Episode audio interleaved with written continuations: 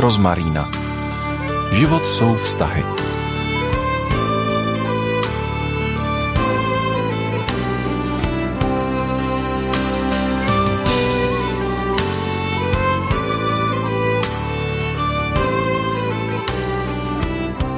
Ploďte a množte se, naplňte zemi. To by znamenalo, že spojení muže a ženy, eh, my tomu říkáme manželství, funguje po celém světě, po celém světě žijí lidé, kteří v těchto svazcích eh, zůstávají.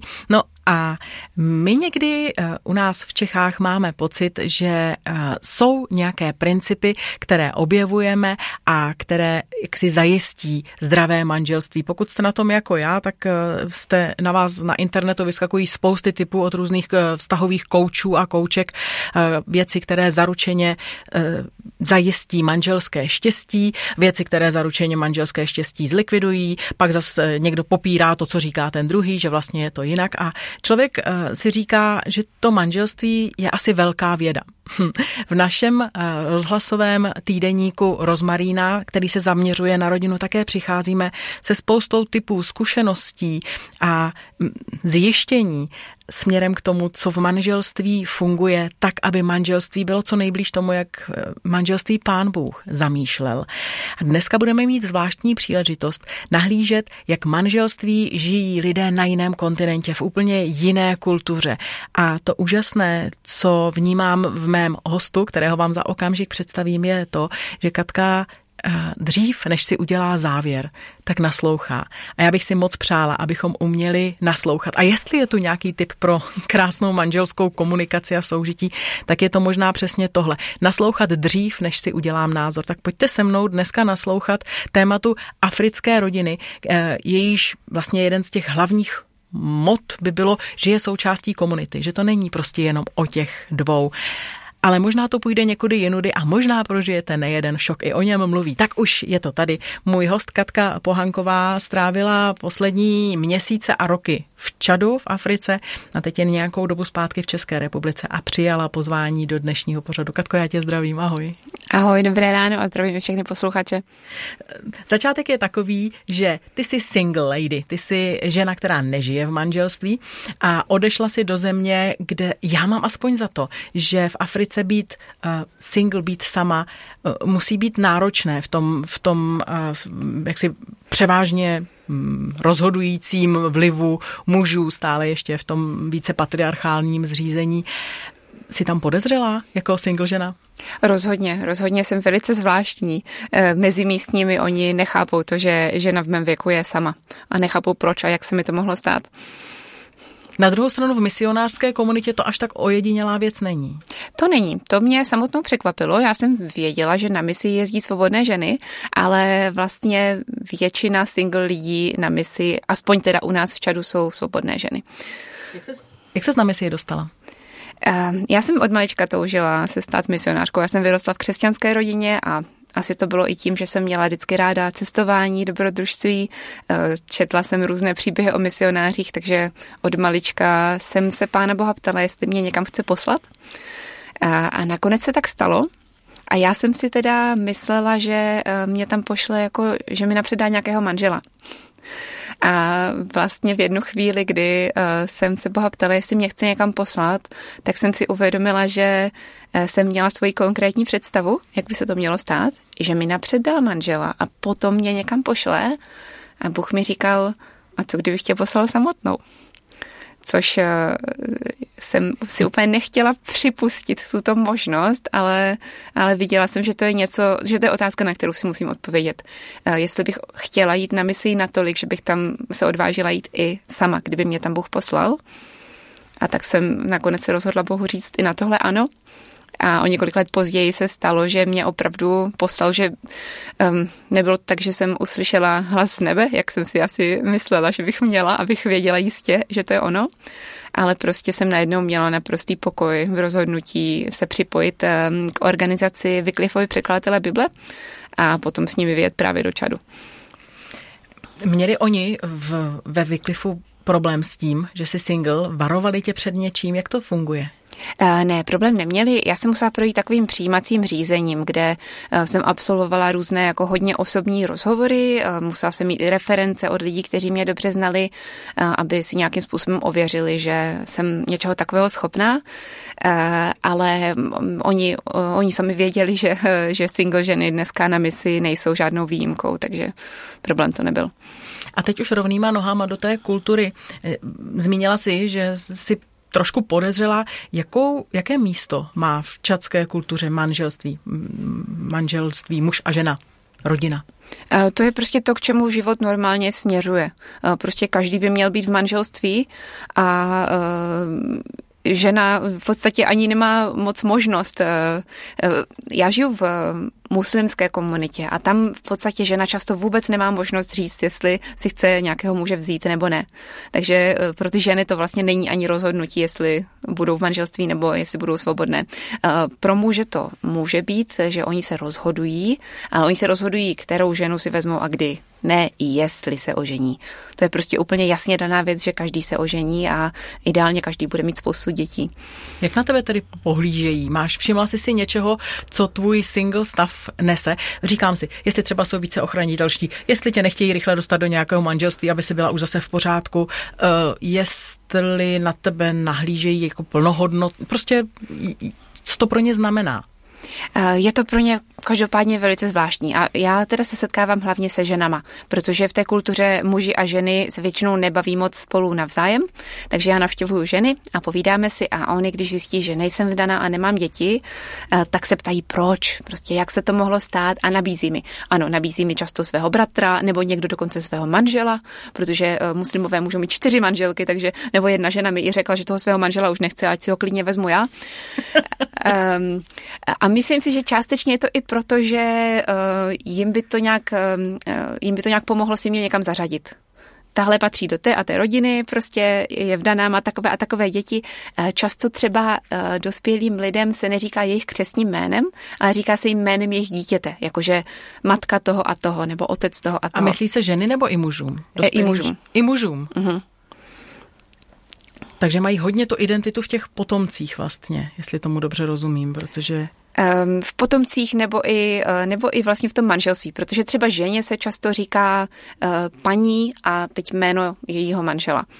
Tak to my máme konec konců taky, že si přebereme příjmení, tak eh, a dokonce ten, ten lítý boj o, proti přechylování, protože to přechylování vlastně říká, že patří, tam je vlastně vlastnictví. Mm-hmm, to je že pravda. Jsi pohankova, to, to znamená, ano. že patříš tomu pohankovi. Ano. Eh, zatím ještě. No tak... Takže to je, pro, pro nás je to takový jako pozůstatek toho, ale v tom čadu to opravdu tak je v podstatě, že ta žena jakoby patří tomu manželovi. Ty si, eh, když jsme lákali naše posluchače k poslechu, tak tam zaznělo, že počáteční, že nastal počáteční šok z toho, jak eh, se k manželství přistupuje. Tohle zatím nevypadá až tak hrozně, no tak uh, seš, seš přikrytá tím manželem a prostě ano, seš ve vztahu se, se svým mužem. Co byl pro tebe ten šok? Pro mě celkově byl asi šok, jako, jaké tam mají postavení ženy. Protože já jsem věděla, že někde na světě se děje třeba to, že se holka vdává v 15 za někoho, koho si nevybrala, ale nemyslela jsem si, že se to děje v takové míře, až to je vlastně úplně normální. A když se bavím se svými sousedkami, které jsou prostě mladé holky, jim třeba 13, 15, 18, tak ty mi vypráví tyhle příběhy a někdo mi občas řekne, no to se tak dělo dřív, teď už to tak není, ale je to tak prostě, jo. Ty holky říkají, jo, to se tě nikdo nezeptá, prostě. Jedna holka mi říkala ze sousedství, no jeden den jsem přišla domů, viděla jsem, že doma máme cukr a datle, tak jsem se ptala, co slavíme a oni říkali, jsi zasnoubená. Prostě a takhle se to, takhle se to stane, jo, protože muž vidí na ulici nějakou dívku, která se mu líbí, a e, zjistí si, čí to je dcera, jde za jejím otcem a domluví se, pokud ten otec toho muže schválí, pokud e, má nějaké kvality, což často je třeba, že je ze stejného kmene, nebo že má dostatek finančních prostředků, že má třeba auto, prostě vypadá, že se o tu ženu postará, tak si dohodnou na ceně a tu cenu potom vlastně ten muž zaplatí té rodině a to je taková kompenzace, protože ta žena se potom stane součástí rodiny toho manžela. E, takže ta dohoda proběhne mezi tím mužem a otcem té holky a ta holka se to často dozví, až když už to je prostě hotová věc. A navíc e, ti muži často jim je třeba 25, 30 let a té holce je třeba 15, protože muž musí si třeba vydělat, aby mohl si tu nevěstu jakoby koupit, zatímco že 15-letá holka je právě lepší nevěsta, protože může mít za život třeba ještě hodně dětí.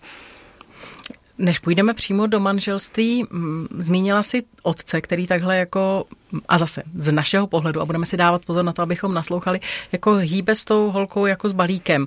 Ale na druhou stranu já tam slyším třeba dobrý úmysl, aby o ní bylo postaráno, aby, když bude finančně zajištěný, tak ona nebude strádat. A tak jaký je vlastně vztah mezi otcem a dcerou, zvlášť když tedy jsou ty mužský a ženský svět jsou oddělené? Je to strašně individuální.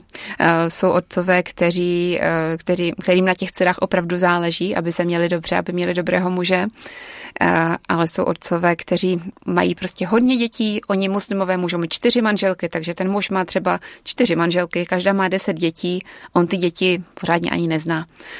A pak mu třeba záleží hlavně na tom, aby dostal hodně peněz od toho manžela. Jak to ta děvčata vnímají. Mám za to, že jako misionář je rozumné nezačít tlačit, oh, to musí být hrozné, když s tebou takhle strkají jako s balíkem, jakoby počkat a naslouchat. Jak to vnímají? Um, připadá, že není to tak, že by všechny byly z toho nadšené. Dost často slyším ženy, které si nějakým způsobem stěžují na, na svoje manžely nebo i na svoje otce. Říkají prostě, jo, prostě ženy se tady mají špatně, ten život ženy je těžký, ale není to pro ně tragédie, to je prostě normálka. Jo, prostě takhle to má každá žena a možná jim naopak připadá jako tragédie vlastně žádného manžela nemít. A protože já jsem nad tím jako hodně přemýšlela, jak to ty ženy vlastně vidí. A postupem času se ten můj pohled od toho, že, že je to vlastně jako hrůza, eh, dostal k tomu, že mám pocit, že ty ženy to často berou jako fakt a že vlastně pro ženu mít manžela a mít děti je takový životní cíl. Takže ona, i když ten manžel třeba není super, eh, tak je vlastně ráda, že nějakého má, protože jí to umožňuje být manželkou a být matkou a v tom je tak trošku její hodnota v té společnosti. Jak vám to zní, přátelé? Umím si představit, že eh, tak, jak jsme nasycení trendy v současné kultuře, že nám to úplně kroutí palce u nohou, jak se říká, a připadá nám to hrozně nefer. Jsme připravení naslouchat a možná se i něčemu učit, a teď opravdu nemyslím návrat patriarchální společnosti a smluvené sňatky a tak dále. Jsme připravení chytit nějaký princip, zastavit se aspoň u něčeho. Ještě těch, těch, těch principů, těch věcí, které jsou zatím, eh, zachytíme více. A mám za to, že se dostaneme i na to, co je inspirativní a co přináší impulzy a k zamyšlení pro nás. Nicméně eh, Ma, eh, dost pravděpodobně už v tuhle chvíli vám některým naskočily první myšlenky, otázky, možná komentáře, Záleží na vás, protože vysíláme živě, pokud nás tedy posloucháte ve čtvrtečním dopoledni, tak je možné se k nám do studia dopsat, také dovolat a tady jsou kontakty, pak dám písničku, během které třeba můžete svoji otázku či myšlenku sformulovat, pak se za vámi vrátíme v Rozmaríně, která nese téma Africká rodina je součást komunity a zve nás k nahlížení do života rodiny v africkém Čadu, kde žije už několik let můj host Katka Pohanková.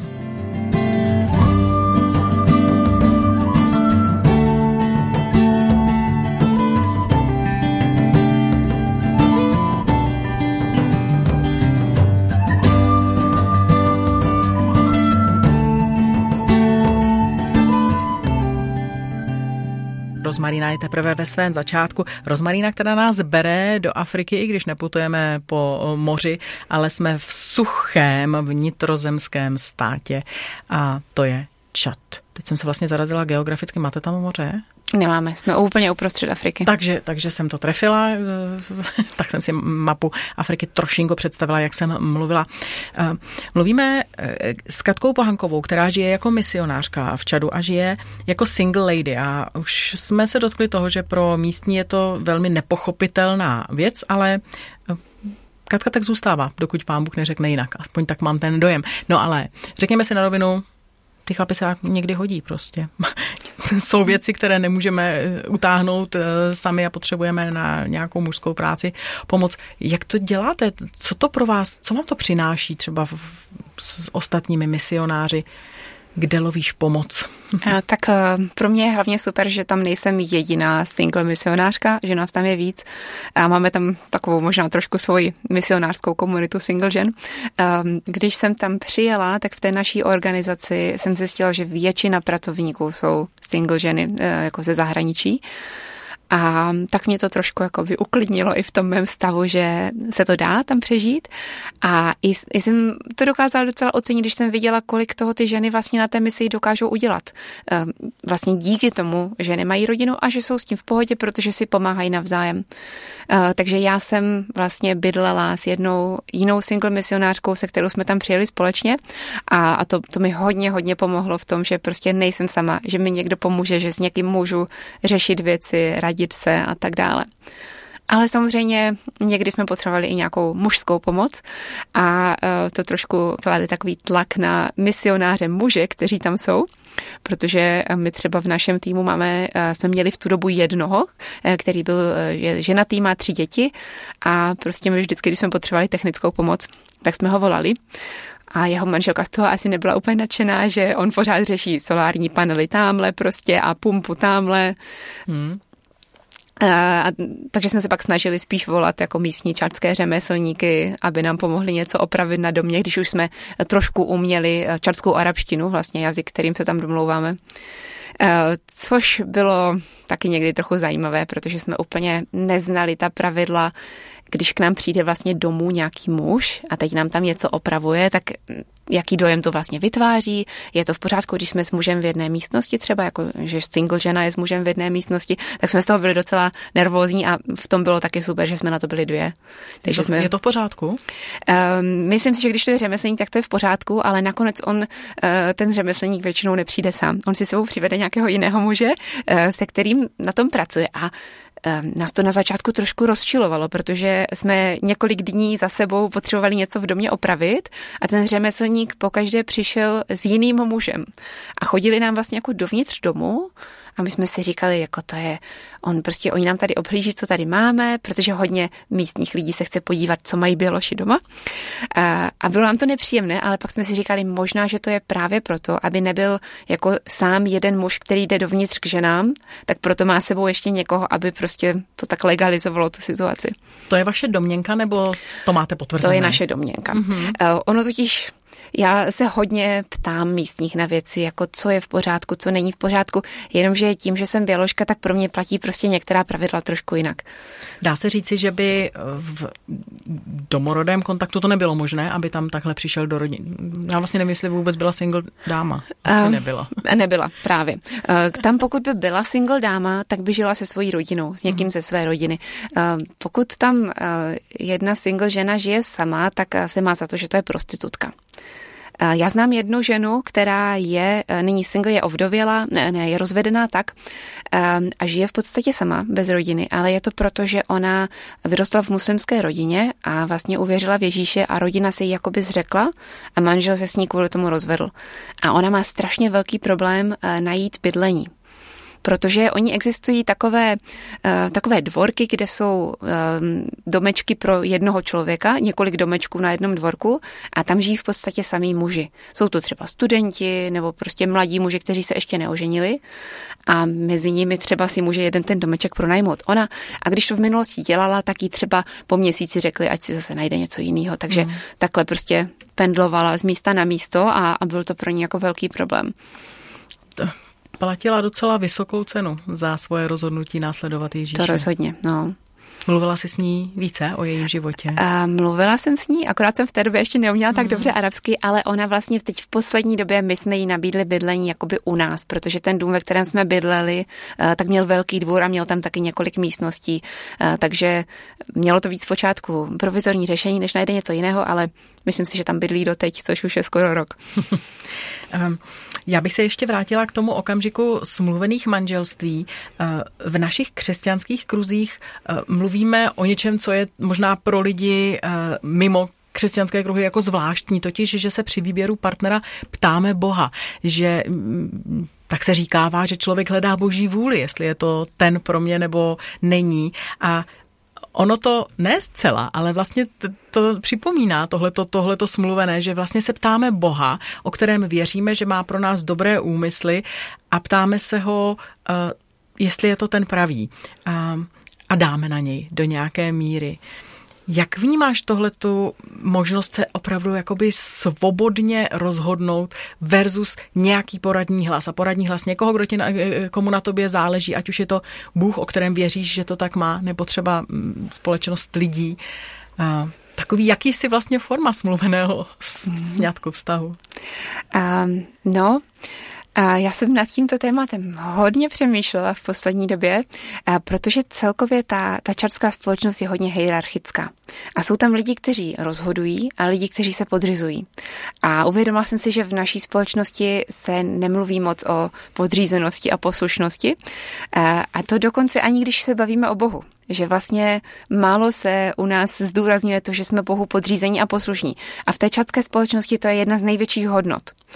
Zatímco u nás bych řekla, že je velká hodnota svoboda a nezávislost. Naopak u nich je to právě ta závislost. A, a ten jejich systém nám se zdá děsivý, protože tam vlastně ženy jsou vždycky v podřízeném postavení.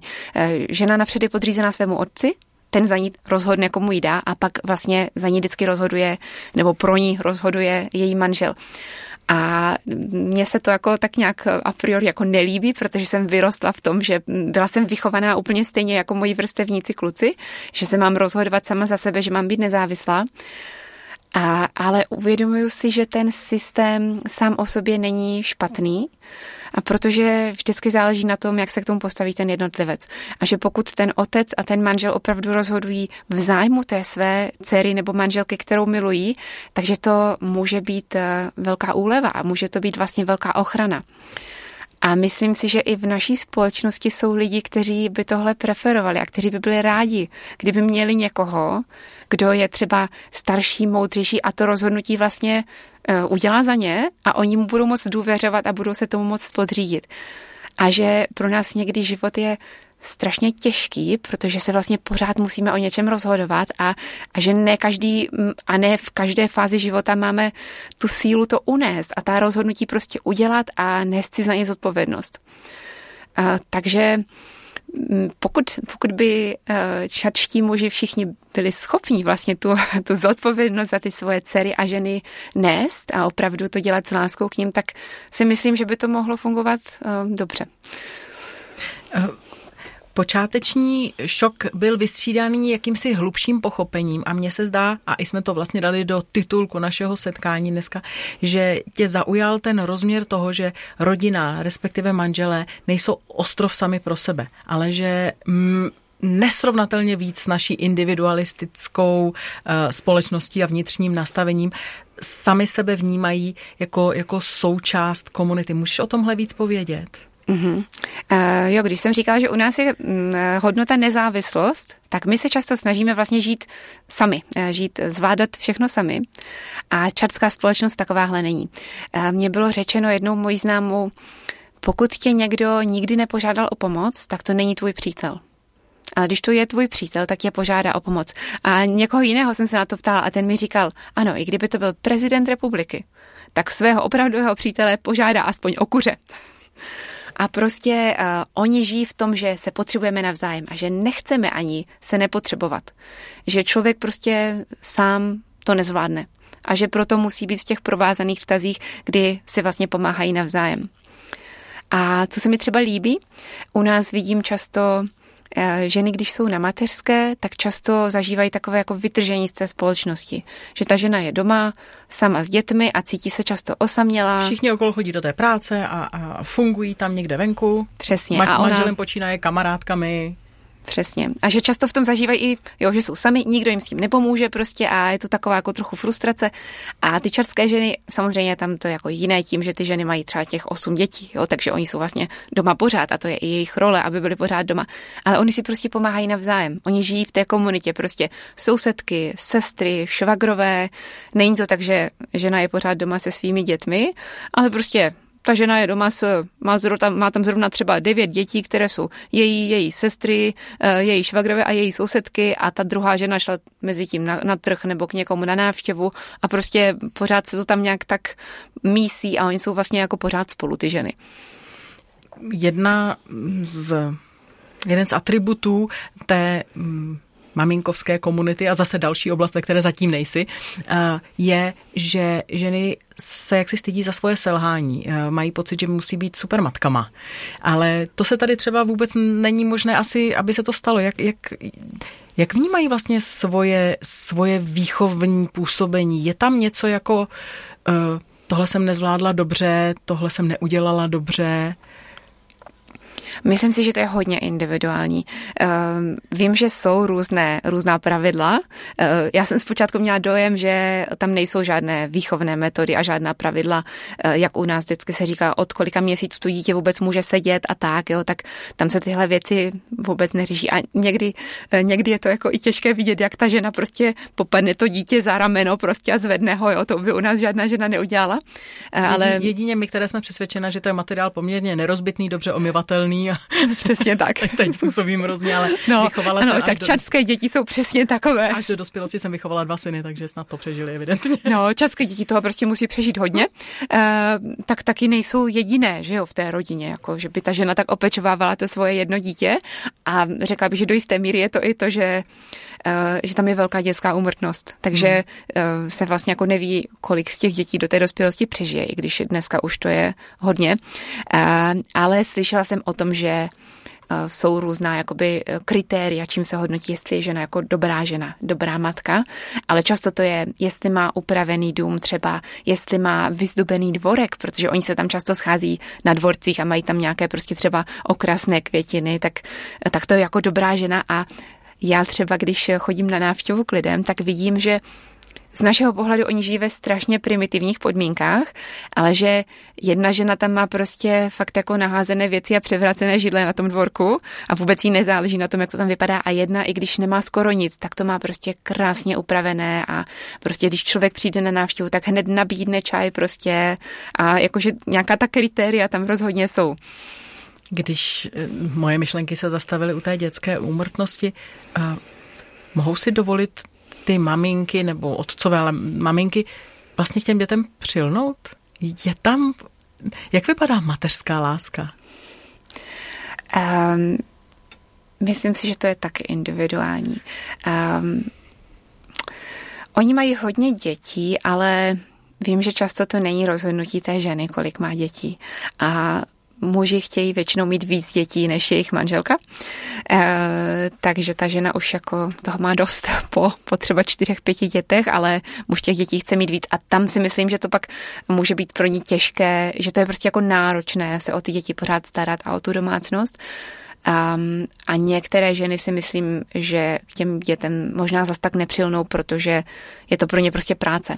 Ale viděla jsem hodně žen, které prostě fakt milují svoje děti a, a starají se o ně prostě jako ono svoje největší zlatíčka. Ale zároveň tam hraje roli i ta komunita a stává se i to, že lidi dají svoje dítě někomu jinému, na vychování, anebo na to, aby to dítě vlastně pomáhalo třeba v nějaké jiné domácnosti.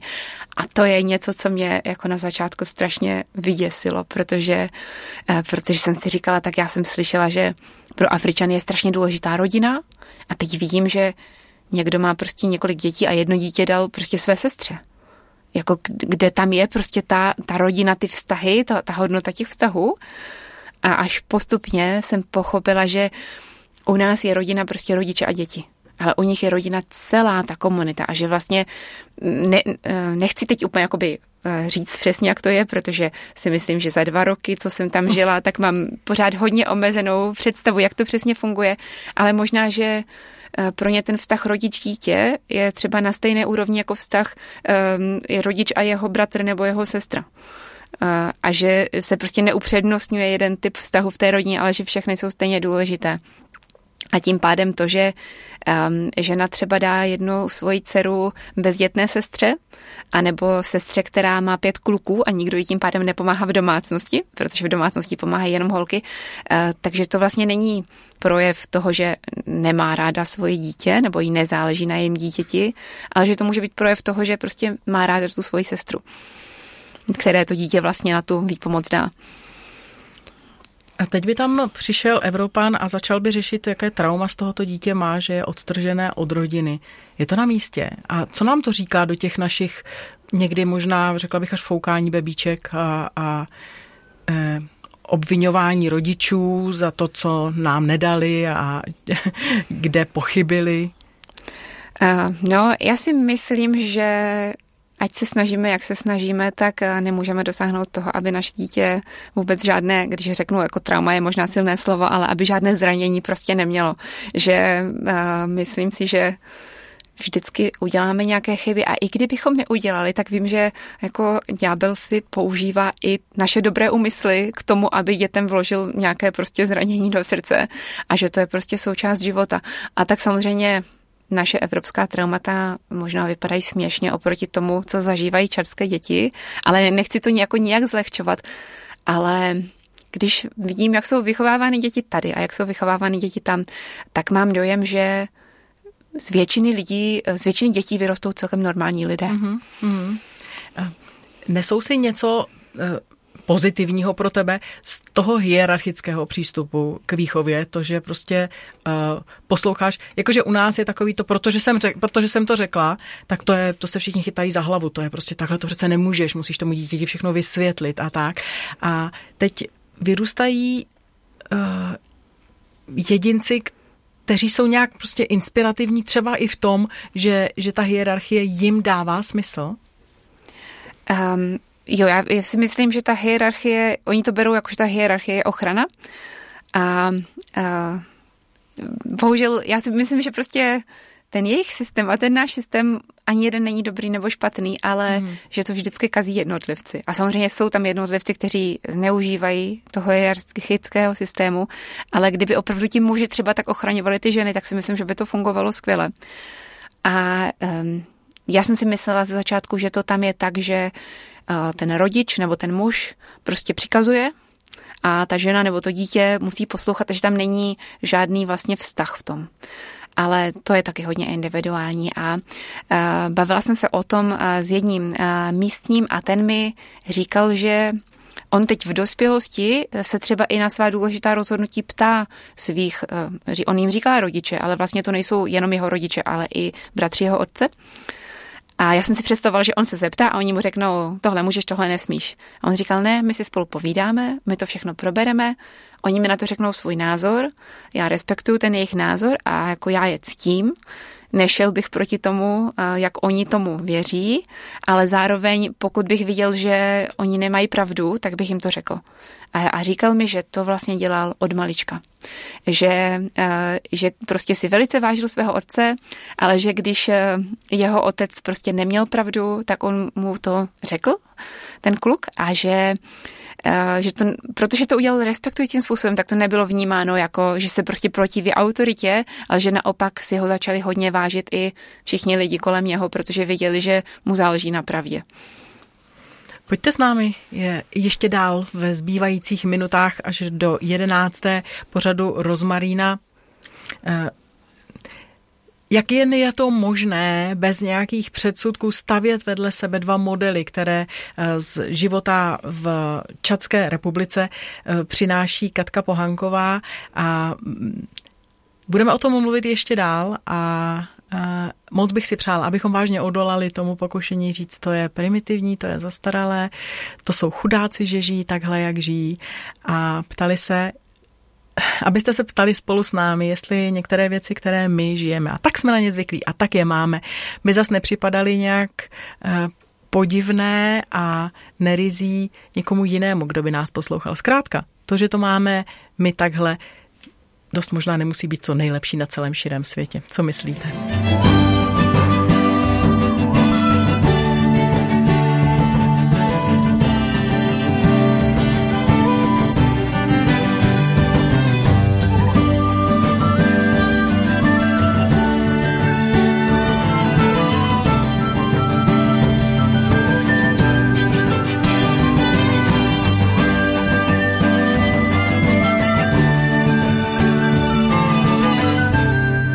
Ve skutečnosti nám větší výběr a, a práva a možnosti si tvarovat svůj život, eh, ta spousta nabídek, jakoby nepřinášel, nepřinášelo větší pocit štěstí. Eh, tak nějak bych i parafrázovala eh, myšlenku, kterou před vznikem našeho pořadu se mnou sdílela Katka Pohanková, host dnešního pořadu Rozmarína, ve kterém se zaměřujeme na africkou rodinu.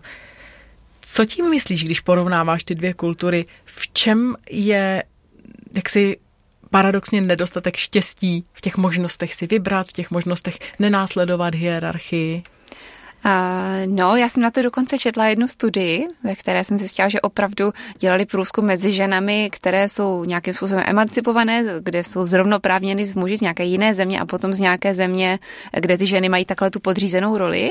A zjistili právě, že ty ženy s tou podřízenou rolí, kde se vlastně nemůžou tolik rozhodovat, tak jsou o něco šťastnější procentuálně než ty emancipované ženy. A já si myslím osobně, že to pramení z toho, že když máme moc velký výběr, eh, tak eh, je strašně těžké vybrat si to, co je nejlepší a eh, potom můžeme litovat svých rozhodnutí a nebýt šťastní v tom, že jsme, že jsme si to právě jako vybrali špatně. Zatímco když tam ta žena se třeba rozhodnout nemohla, tak, tak prostě si nemusí vyčítat to špatné rozhodnutí, ale prostě jenom pracuje tam, kde je na tom, aby si to mohla co největší mírou užít. Já si říkám, že se vlastně skrze to člověk může učit eh, hledat ta pozitiva, najít prostě cestu tím, kde právě je. Eh, každopádně, až doteď to bylo takové, že si vyprávěla o svých zkušenostech, o svých rozhovorech se ženami, o svém pozorování manželského života. Ale také už zaznělo, že ti nabízeli bráchy a někdy dokonce manželi, že prostě si se dostala ty osobně do kontaktu kontaktu s možností tam se provdat. A e, možná pro někoho překvapivě, to vždycky nebylo jako ani nápad pro tebe. Je to pravda. Nabídek sňatku jsem dostala strašně moc, e, protože obzvlášť v tom muslimském prostředí, kde žiju, tak jak jsem říkala, tak s muži jsem za stolik se nestýkala, ale e, když jsem třeba jezdila po městě někam rikšou, tak řidič rikši byl vždycky muž. A ten, te, tak dvakrát týdně prostě jsem dostala nabídku k sňatku ve stylu, a ty jsi z Evropy a nejsi vdaná, nevzala bys mě a nevzala bys mě sebou do Evropy. A tak to byly samozřejmě nabídky, které jsem odmítala rovnou. Promiň jenom, uh, že seš single se pozná už jenom tím, že se pohybuješ po městě sama? Um, Nebo se může žena pohybovat sama? Může se žena pohybovat sama, dokonce jako ženy se málo kdy pohybují s muži. Buď to se pohybuje žena sama, anebo s jinými ženami. Neviděla jsem asi na ulici jít jako muže a ženu spolu už, a už vůbec ne, aby se drželi za ruce, to se jako nedělá na ulici. Um, nicméně někdy se mě třeba ten člověk zeptal, jestli mám manžela, co dělá můj manžel a tak dále. A já upřímně jsem říkala, že manžela nemám a tak nevzala by si mě. Eh, což eh, byly to někdy jako zajímavé rozhovory a já jsem říkala, no pro mě je důležité najít muže, eh, pro kterého je důležitý Bůh. A on mi říká, no já jsem hodně nábožensky založený, já jsem muslim. A já říkám, no, ale já hledám křesťana. No, to nevadí, tak já budu chodit do mešity, ty budeš chodit do kostela, prostě nějak to zvládneme. Říkám, no tak to ani náhodou. Eh, a někdy jsem jim říkala, no víte, eh, my u nás totiž v Evropě se chceme jako vdát z lásky. A oni se tomu smáli. Oni jako kolikrát... Upřímný smích. Upřím, upřímný smích, jakože vlastně tak z lásky. A jeden muž mi dokonce přímo řekl, to byl teda bratr jedné mé sousedky a ten mi řekl, jako manželství z lásky, jako to je hloupost. Jo. To u nás máme manželství z respektu. Manželství je založené na respektu. Prostě žena respektuje muže. A tím to potom všechno dobře funguje. A e, vím, že často mají představu, že manželství z lásky je něco, co nevydrží. Protože to třeba možná vidí v nějakých amerických filmech, jo, prostě, že lidi se mají rádi, ale pak jim to nevydrží a potom se rozvedou. Zatímco u nich je to manželství založené prostě na dohodě, na tom respektu, který je daný jasně tou kulturou a to prostě vydrží, protože tam ani není často jiná možnost. Tak v tomhle tom, jak to vykresluješ, mě moc hlava nebere, že bys vlastně nějaké nabídce k sňatku popřála sluchu. No a přesto se to stalo. Já jsem si teda nemyslela, že by se mi někdy něco takového mohlo stát, ale ta nabídka byla úplně jiná a přišla od křesťana, uh, který mě oslovil a potom mi dlouho vytrvale psal a já jsem mu prakticky vůbec neodpovídala, protože byl jako sympatiák, ale já jsem měla trošku představu o tom, jak jiné jsou naše kultury a že to jako nemůže nikdy fungovat. Nicméně ho to neodradilo a nakonec se naše konverzace jako změnila v to, že jsme spolu opravdu začali chodit tajně ale, protože v jeho kultuře chození neexistuje. Takže my jsme si telefonovali a bylo jako s nikým jsme to moc nezdíleli protože tam většinou, když spolu dva začnou chodit, tak by se do půl roku měli vzít. V podstatě spíš jako se rovnou zasnoubí. Um, no a to, takže jsme se bavili o hodně věcech a zjistili jsme, že máme různé věci společné přes tu rozdílnost kultur a hodně jsme si roz, rozuměli, hodně jsme si rozuměli duchovně, bych řekla, v naší cestě za Bohem. A, a pak jsme probírali různé ty kulturní věci, které nás víc a víc šokovaly v tom, jak jsou ty naše kultury jiné.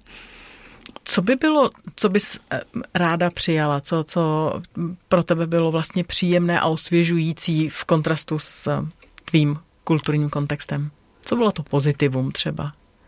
Nebo ti vyskakují jenom ty věci, které by si musela polikat a překusovat? Bylo tam hodně věcí, které bych musela polikat a překusovat, ale řekla bych, že asi co se mi líbilo na něm, jako na člověku, bylo to, že on byl právě ten muž, který jako bere tu zodpovědnost. A já jsem mu říkala, ale já si myslím, že, že jako často je, eh, že, že ne každý, jako ne každý muž, i co jsem viděla kolem sebe v čadu, ty muže, ne každý muž zvládne tu zodpovědnost za celou domácnost a za tu manželku a za ty děti, aby jako všechno rozhodoval ale on mi říkal, že si myslí, že to jako každý zvládne, ale on byl rozhodně člověk, který to jako zvládne, který prostě byl vychován v tom, že on má být ten, kdo se postará o svoji ženu, o svoje děti a, a že se jako nebojí té zodpovědnosti, ty rozhodnutí dělat a, a zároveň, že se i on uh, podřizuje třeba starším nebo prostě hledá, uh, hledá radu starších lidí a mně přišel jako hrozně moudrý, že fakt, když jsme se bavili o různých věcech, tak, tak z něho jako úplně tak sálala ta moudrost eh, nejenom z té jeho kultury, ale i z jeho vztahu s Bohem. To ti bylo sympatické. Co ještě ti bylo sympatické? A teď tady opravdu mluvíme o tom vztahu, nebo v tom v představě, že by si s ním žila jako manželka, bylo všechno spíše všechno další spíše jako děsivé a, a nepřirozené. A vůbec eh, můžeme se pohybovat na té škále u těch plusových, ale i k těm mínusovým je ještě něco v tom, co si doposud říkala, něco, co ti v tom rozhovoru s tím konkrétním mužem vyvstalo, že, to, že takhle si nedoješ představit s tím konkrétním, že bys žila, anebo naopak, že tohle by ti dávalo smysl?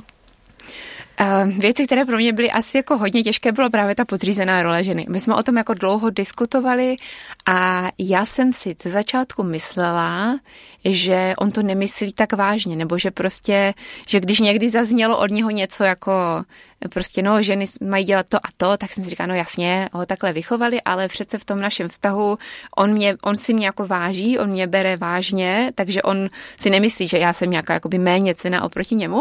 A pak mě trošku jako šokovalo, když mi řekl, no, ženy a muži mají stejnou hodnotu, ale mají každou jinou roli, každý jinou roli a e, role ženy je sloužit muži. Tak, a myslel to úplně myslel vážně, to úplně, úplně vážně. Což teda pro mě byl jako obrovský šok a v tu chvíli jsem mu řekla, jako já asi nemůžu pokračovat. To byl ten moment? Vybavuji si, že tohle byl ten moment, kdy jsi věděla? Uh, tohle byl moment, kdy jsem si řekla, že asi nemůžu pokračovat, jenže pak jsem o tom dlouho přemýšlela dál a znova jako jsem si říkala, ale vlastně asi můžu, protože, protože tohohle muže si jako opravdu vážím a já jako mě nevadí jemu sloužit. A mě to vadí možná jako celková, um, celková představa, že prostě žena musí sloužit muži jen proto, že ona je žena a on je muž. Ale na druhou stranu tady v tomhle vztahu, kde jsem viděla, jak on se ke mně chová a jak mě právě vážně bere, tak jsem viděla, že, to, že pro něho nejsem jako nějaká služka. A um, Další věc byla třeba i to, že tam prostě je běžné, že žena je doma. Že je doma s dětmi, že doma vaří a tak dále. A já jsem říkala, no ale mě Bůh poslal do Čadu, abych tady prostě dělala lingvistickou práci.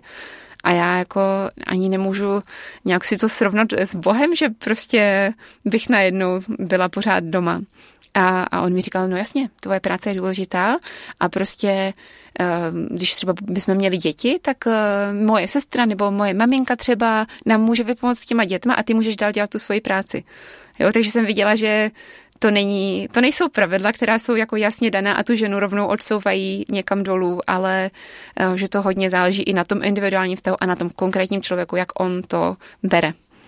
Řekneš mi nějakou věc, která tobě připadala samozřejmá a on se na ní velmi pozastavil? Um, no, jako um, třeba to, že by muž mohl ženě pomáhat v kuchyni, je pro něho prostě naprosto šokující.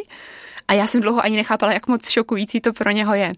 A postupně jsem pochopila, že on si představuje manželství, jak já jsem mu říkala, manželství, které je založené na nějakých kompromisech, tak pro, pro něho to bylo o tom, že žena přikazuje muži, co má dělat.